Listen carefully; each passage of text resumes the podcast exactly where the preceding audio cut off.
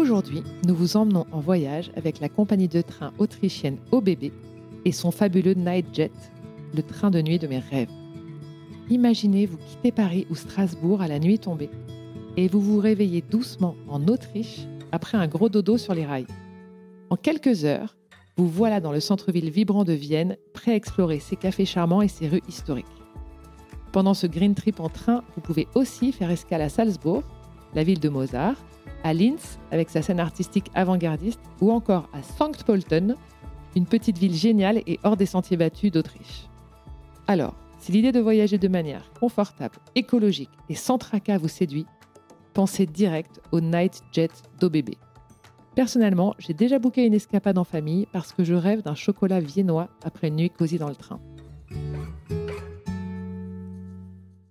Retrouvez dans cet épisode un condensé des meilleurs conseils d'Aliette qui a déjà pris trois fois les chemins de Compostelle. Partie il y a six ans avec son fils de 10 ans qui avait besoin d'un nouveau souffle, elle renouvelle l'expérience seule un an plus tard pour se retrouver. Après le Covid, c'est avec son mari, ses deux garçons et son chien qu'elle embarque pour une nouvelle aventure. Trois Compostelles, trois saisons, trois tronçons, trois équipes et trois ambiances très différentes. Pour Beau Voyage, elle partage ses meilleurs tips pour préparer au mieux votre aventure sur les chemins de Compostelle, repérer les bonnes adresses sur la route, checker les immanquables et prévoir votre budget. T'es stressé, hein? Ouais.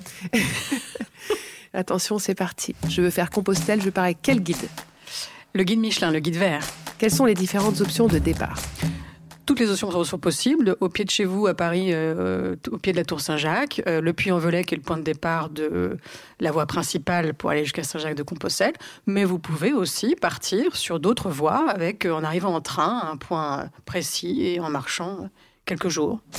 Une étape moyenne, c'est combien de kilomètres? C'est 15, 19 km, je pense. Étape Avec- moyenne 19. Ok, et si je marche toute seule? On peut aller jusqu'à 30 km. Est-ce que je book mes hébergements en avance? Oui, pour les chambres d'hôtes. euh, pour les gîtes, non, il n'y a pas besoin. Je pars avec une agence ou j'organise tout toute seule? Toute seule. Quand est-ce que je pars? Alors, un peu euh, quand vous voulez, sauf l'hiver où effectivement il y a beaucoup de choses de fermées, il y a des tronçons de fermés aussi, euh, des gîtes, des tables fermées, des chambres d'hôtes fermées. Donc, idéalement, de mars à, euh, moi je dirais, novembre. On disait un peu moins en été parce que c'est vraiment full full. Oui, si vous pouvez éviter août, c'est quand même pas mal. Comment je me prépare? Bien. Physiquement, je veux dire. Alors, physiquement, les chaussures sont primordiales. Vous, les vous vous entraînez avant, 15 jours, 3 semaines avant. Et des chaussures neuves, on ne part pas. Donc, on les a un peu euh, abîmées, on les a un peu usées en s'entraînant. Si vous partez avec des jeunes, nous, on avait fait pour notre dernier euh, garçon euh, un peu d'entraînement tous les dimanches. On marchait euh, 8 km, 10 km à travers euh, Paris. C'est c'est possible aussi. hein. Voilà, pour entraîner un peu. Je prends quoi comme sac à dos?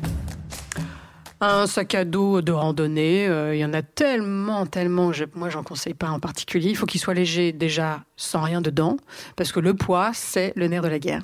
Pas plus, idéalement, de 8 kilos sur le dos. Ok, et si je peux pas apporter mon sac? Alors, il y a la malle postale, qui est un, un service assez génial de, sur Compostelle, en tout cas sur la voie principale, où euh, on vous dépose d'étape en étape vos bagages. Et donc, la journée, vous avez juste un petit sac à dos sur vous. Euh, L'important à savoir quand on part à Compostelle. que tout le monde peut, peut partir marcher sur euh, ce, ce chemin, euh, qu'il n'est pas réservé à, à une religion, euh, que on y va euh, pour euh, pour différentes intentions, mais que bah, c'est ouvert à tous. Trois mots pour définir ce voyage. Paix, essentiel, profondeur. Est-ce qu'il faut être très sportif pour le faire? Absolument pas. On croise qui sur les chemins? Tout le monde, c'est ça qui est chouette. Tous les âges? Tous les âges, tous les âges, euh, tous les sourires. euh, tous les regards. Non, c'est un, c'est un beau chemin pour ça aussi. On peut le faire avec un chien? Oui, On vous partagera les bonnes adresses avec le chien. La meilleure table où s'arrêter. Euh, en tout cas, dans mon parcours à moi, euh, c'est les tables les plus simples dans des endroits euh, où on soupçonnerait pas qu'on va aussi bien manger. des choses aussi partagées. Enfin, je pense qu'il y a beaucoup d'amour en fait hein, dans la préparation de ces repas. Il, lui en faut beaucoup pour accueillir tous les jours des étrangers qu'on ne verra pas et, leur donner le meilleur réconfort possible qui, dans ces moments-là, passe souvent par la nourriture. Et donc, c'est quoi ta meilleure adresse? Alors moi, je me souviens de Miradou, euh, un bar PMU euh, du village, euh, avec une dame qui s'appelait, dans si mémoire est bonne, Françoise, qui avait un berge allemand et qui nous a fait les meilleurs plats du monde, des pommes de terre comme j'en ai jamais mangé, un poulet extraordinaire. On était quand même 22 autour de la table. Elle y a passé toute sa journée, je pense, cette femme-là, et avec un sourire et un dévouement extraordinaire. Il faut aller voir Françoise. Le meilleur hôtel celui dans tous ceux qu'on a fait, moi, celui que je retiens, c'est la colonie Aubrac, qui est un endroit. Alors, c'est pas un hôtel, c'est une très très belle bâtisse, une ancienne colonie de vacances. Euh, repris par un, monsieur d'ailleurs qui vient de l'étranger, je crois, si mes souvenirs sont bons, de, Finlande ou enfin des pays scandinaves, je crois. Tout y est euh, bien pensé. C'est chaleureux. Est-ce qu'il y a des endroits vraiment insolites où dormir sur la route? Oui. Vous pouvez, il y a des gîtes comme ça assez extraordinaires. Il y en a notamment un qui est une chapelle. Vous pouvez dormir dans la chapelle et vous dîner au milieu de cette chapelle. Donc c'est quand même c'est une chapelle qui a été reprise par un couple euh, qui en a fait un gîte d'étape. Donc il y a des lieux, il y a des lieux complètement insolites comme ça euh, que vous ne pourriez pas imaginer si vous ne vous retrouvez pas sur Compostelle. Si je dors dans un gîte, je prends mon sac de couchage? Oui. L'étape à faire absolument. Je suis peut-être pas la bonne personne parce que j'ai pas fait tout Compostelle. Donc moi, ta préféré à toi c'est paradoxalement, c'est pas le plateau de l'Aubrac, alors que c'est quand même reconnu pour être une des étapes extraordinaires de Compostelle. Moi, j'ai plus le souvenir de petits villages dans des hauteurs euh, qu'on met euh, trois heures à atteindre, où le matin vous vous levez, euh, vous ouvrez la fenêtre et vous avez une vue sur toute la vallée avec des lumières extraordinaires. Mais c'est pas, c'est des endroits insolites. Je m'attendais pas à. C'est plus ça que moi je, je tiens. Te faire surprendre. Ouais. Ça coûte combien une semaine sur les chemins de Compostelle? Tout dépend de combien vous êtes, euh, de ce que vous choisissez comme hébergement, parce que c'est là où va se faire la différence. Je ne veux pas dire de bêtises, mais euh, je pense que vous pouvez vous en sortir sans faire d'extra euh, pour 300 euros pour 15 jours ou une semaine. Enfin, ça dépend vraiment de combien vous êtes en fait et du choix que vous faites pour dormir. Je le fais avec des enfants? Oui. Et des ados? Oui Pourquoi c'est cool avec des ados?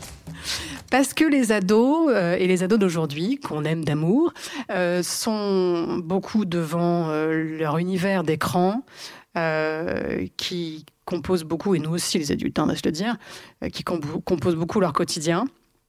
Moi, dans ces moments-là, mes enfants à moi et mon ado en question, il n'y a plus de place pour ça. C'est-à-dire que c'est, même pas un sujet, alors que ça l'est tellement au quotidien, dans nos appartements, dans nos maisons. Euh, ça ne l'est plus quand on marche. C'est-à-dire qu'il y a quelque chose de très inné qui est instinctif. C'est-à-dire qu'on est parti pour marcher, on n'est pas parti pour écouter de la musique sur les oreilles ou regarder son écran. Il n'y a pas de temps pour ça. Vous avez un objectif simple, ça vous partez le matin, vous avez une étape à faire et qu'il euh, faut arriver avant la nuit. Donc ça donne une espèce de tempo comme ça, qui est très organisé, qui finalement est très cadré. On s'arrête pour déjeuner, on s'arrête pour faire des pauses quand on est avec des petits-enfants, mais il n'empêche que vous avez un but à atteindre. Et que dans cet espace-temps-là, il n'y a pas de place pour le superflu euh, du téléphone, de l'Instagram, euh, du TikTok. Ça n'a pas lieu d'être en fait. La rencontre qui t'a le plus marqué? Une vieille dame. Une vieille dame qui faisait son chemin seule euh, on l'a retrouvée plusieurs fois. Elle avait un sourire extraordinaire et elle m'a marqué parce qu'elle ressemblait beaucoup à ma bonne maman. Et j'avais trouvé ça un signe extraordinaire de la voir comme ça. Et euh, elle était contente, elle faisait ça toute seule, à son rythme. On l'a trouvée très courageuse. Le meilleur livre à lire sur le chemin alors moi, je suis une fan des tessons, mais euh, quand on est dedans, euh, on n'a pas forcément besoin de lire un tesson. Euh, moi, je trouvais que dans les gîtes où on arrivait, en sorte que les chambres d'hôtes, il y avait toujours des bibliothèques de bouquins et qu'on vous laisse à disposition. Le soir, vous êtes quand même fatigué, vous avez besoin de, de dîner tôt, de dormir tôt. Et s'il y a un espace pour la lecture, ce qui n'est pas toujours le cas, parce que vous rentrez, prenez une douche, euh, et après ça va assez vite aussi le soir. Hein. On ne dîne pas à 21h dans les, dans les chambres d'hôtes ou les têtes de pèlerins ou les gîtes. Donc euh, Vous êtes dans un espèce de tempo comme ça. Euh, et moi, les livres que j'ai lus, j'en, ai, j'en avais emmené un, j'en ai toujours un sur moi, mais finalement, ceux que j'ai lus, ta question m'a intéressée, c'est ceux que j'ai trouvés dans les bibliothèques parce que bah, c'est nouveau, quoi. Et qu'est-ce qu'il y a là-dedans? Et puis, moi, je crois beaucoup aux petits signes, aux petites choses là. Donc, il y a toujours une, un livre qu'on sort et on, l'ouvre et on tombe sur quelque chose qui a peut-être un signe, quelque chose comme ça pour soi. Et alors, le livre à lire sur Compostelle avant de partir? Oh, il y a tellement. Moi, je, je, recommande pas un livre en particulier. Je trouve qu'il y a tellement de livres dessus. Euh, il, y a, il y a des écrivains qui ont écrit euh, leur parcours hein, dessus. Euh, je serais incapable d'en dire un. Mais c'est bien de lire un peu avant de partir? C'est pas non plus essentiel. Pour la dimension historique, oui, et si vous partez dans l'optique d'un d'un pèlerinage euh, chrétien, oui, il faut connaître l'histoire parce que de toute façon, vous êtes béni dans cette histoire-là. Donc, c'est toujours intéressant d'eux. Et puis, avec les enfants, c'est toujours intéressant de les préparer aussi à ce qu'ils vont traverser, vivre. Le reste se fait sur place. Les puces de lit, mythe ou réalité? Alors, les punaises de lit ont toujours existé. Euh, et dans les gîtes, ça a toujours été, ça a toujours existé depuis des années. Maintenant, il y a eu beaucoup d'efforts de fait de la part euh, de ces responsables de gîtes et des gérants des chambres d'eau, d'ailleurs aussi, pour qu'il euh, y ait un assainissement de fait. Et depuis bien longtemps. Donc non, c'est pas un sujet, pas un sujet. Comment savoir où m'arrêter pour déj? Alors, il y a plusieurs possibilités. il y a un guide qui est très bien fait, qui s'appelle le Miam Miam Dodo, voilà, qui est réédité chaque année. Il y a même une application, je crois maintenant, si je dis pas de bêtises, sur le téléphone. enfin, l'objectif, c'est pas, pas sur son téléphone. le miam miam dodo. Et là, vous avez, comme son l'indique, des endroits où dormir et des endroits où se ravitailler. Ou alors euh, des, des, petites euh, des petits points de, d'alimentation. En fait, vous avez pas mal d'habitants hein, qui ont ouvert et qui laissent comme ça au bord des chemins euh, contre un euro dans la cagnotte du café chaud, une tarte. Ça, c'est assez génial aussi. Euh, convivialité. Miam miam dodo. Et dernière question, est-ce qu'il y a d'autres euh, chemins de pèlerinage mythiques dans le monde si j'ai envie d'en faire un ailleurs? Alors, sûrement. mais moi, je, n'ai entendu parler que de Compostelle, qui est encore une fois classé euh, au patrimoine mondial de l'UNESCO, donc depuis 1998, euh, il n'y a pas si longtemps que ça, euh, et qui est connu du monde entier. Alors on y va. Merci beaucoup. Buen camino.